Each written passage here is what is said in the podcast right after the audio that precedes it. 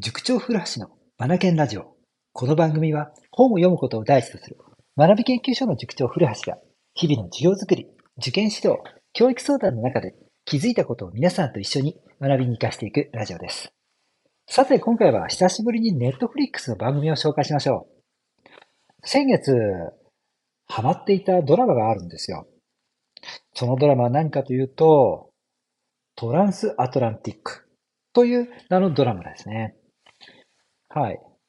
これはですね、舞台は第二次世界大戦がだんだんだんだん激しくなってくる最中ですね。これが舞台ですね。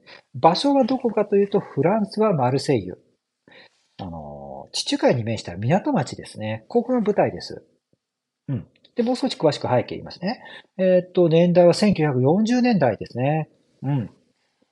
ヒトラー率いるドイツのね、ナチス軍がユダヤ人を迫害するため、どんどんどんどん周りの国を侵略して支配下に置いている。で、そんなさなか、フランスもドイツ軍に支配され、ユダヤ人がですね、どんどんどんどん逃げていくという中ですね。まあ、そもそも、ドイツからことが始まっているので、ここからユダヤ人たちがね、各国、当然フランスにも亡命をして逃げてきたわけなんですが、フランスもドイツ軍に占領されることになり、フランスからも逃げなくな、逃げなければならなくなったわけですよね。さあ、どうしたもんかっていうことで。はい。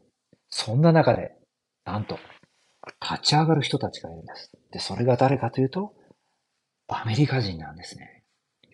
この当時、まだアメリカは第二次世界大戦に参戦をしていないので、どちらかというと、第三者的立場。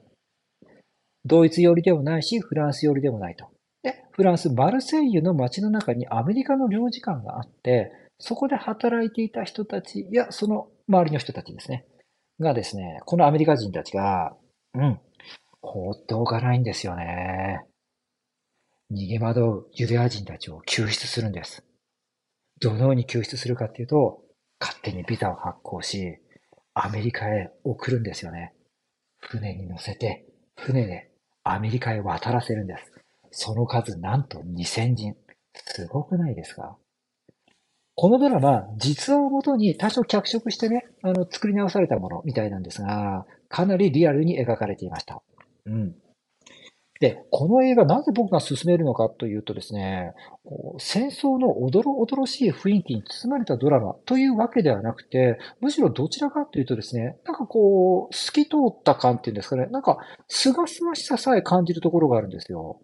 で、この感じがですね、絶妙になんかアート的だなと思ったので、この番組をですね、取り上げて今ね、紹介させてもらってるんです。うん、戦争っていうと、で、なんか、ドンパチ、いろいろ戦車だ、えー、戦闘機だとかって、ね、そういった大きな、おっかない乗り物が出てきて、ね、ドンパチ、ドンパチやるような、ちょっと怖いイメージあるじゃないですか。まあ、そういったことはなくって、多少ね、ドイツ軍が、まあ、フランス占領し、ね、こう、亡命者、ユダヤ人はいないか、みたいな形でですね、拳銃持ってホテルの中とか街の中ね、こう、カッポするようなところはあるんですけれども、ドンパチとまではいかないんですよね。うん、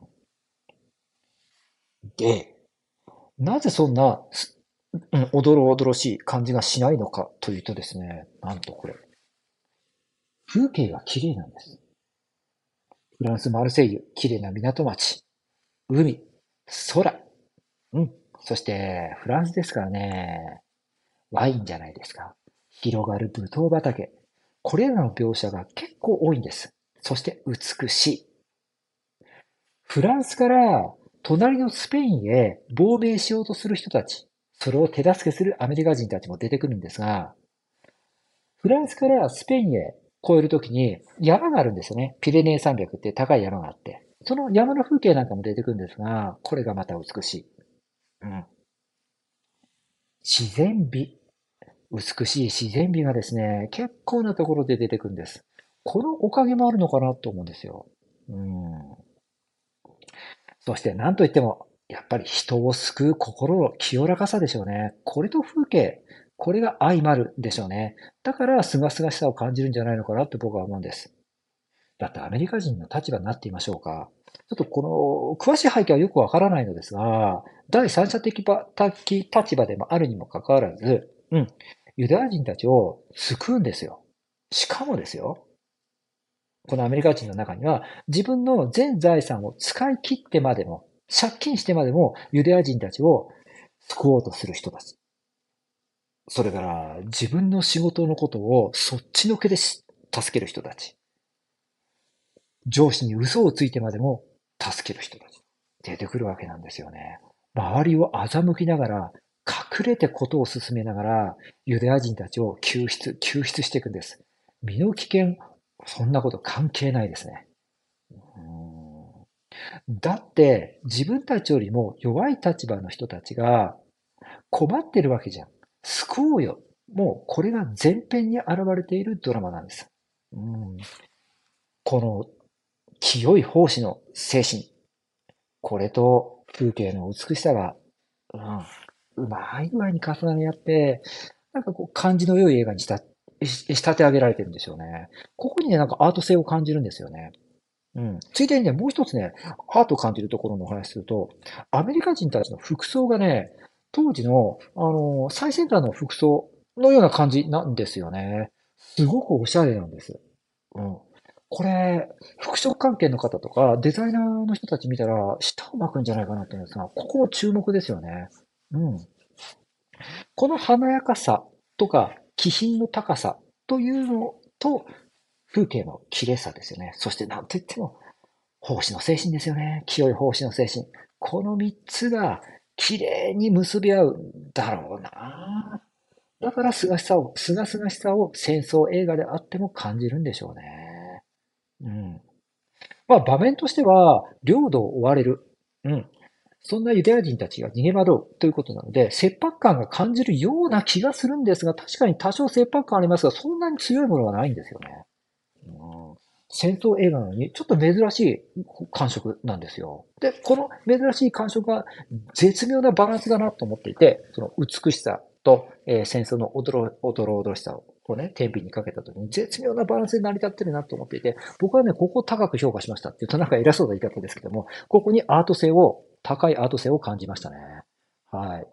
で、これラブストーリーでもあるので、うん、えっと、お子さんにはちょっと、うん、見せられないかな、みたいな部分もありますので、ぜひ親御さんはね、親御さんだけで見てくださいね。うん、そこだけ、あの、く、釘を刺すというか注意をしておきますね。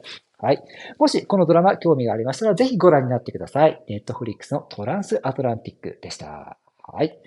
それでは、この番組が気になった方は、ぜひ、いいねをお願いいたします。Apple Podcast でも配信しております。今日も最後までお聞きくださり、本当にありがとうございました。Read more, learn more, change the group。素敵な一冊を。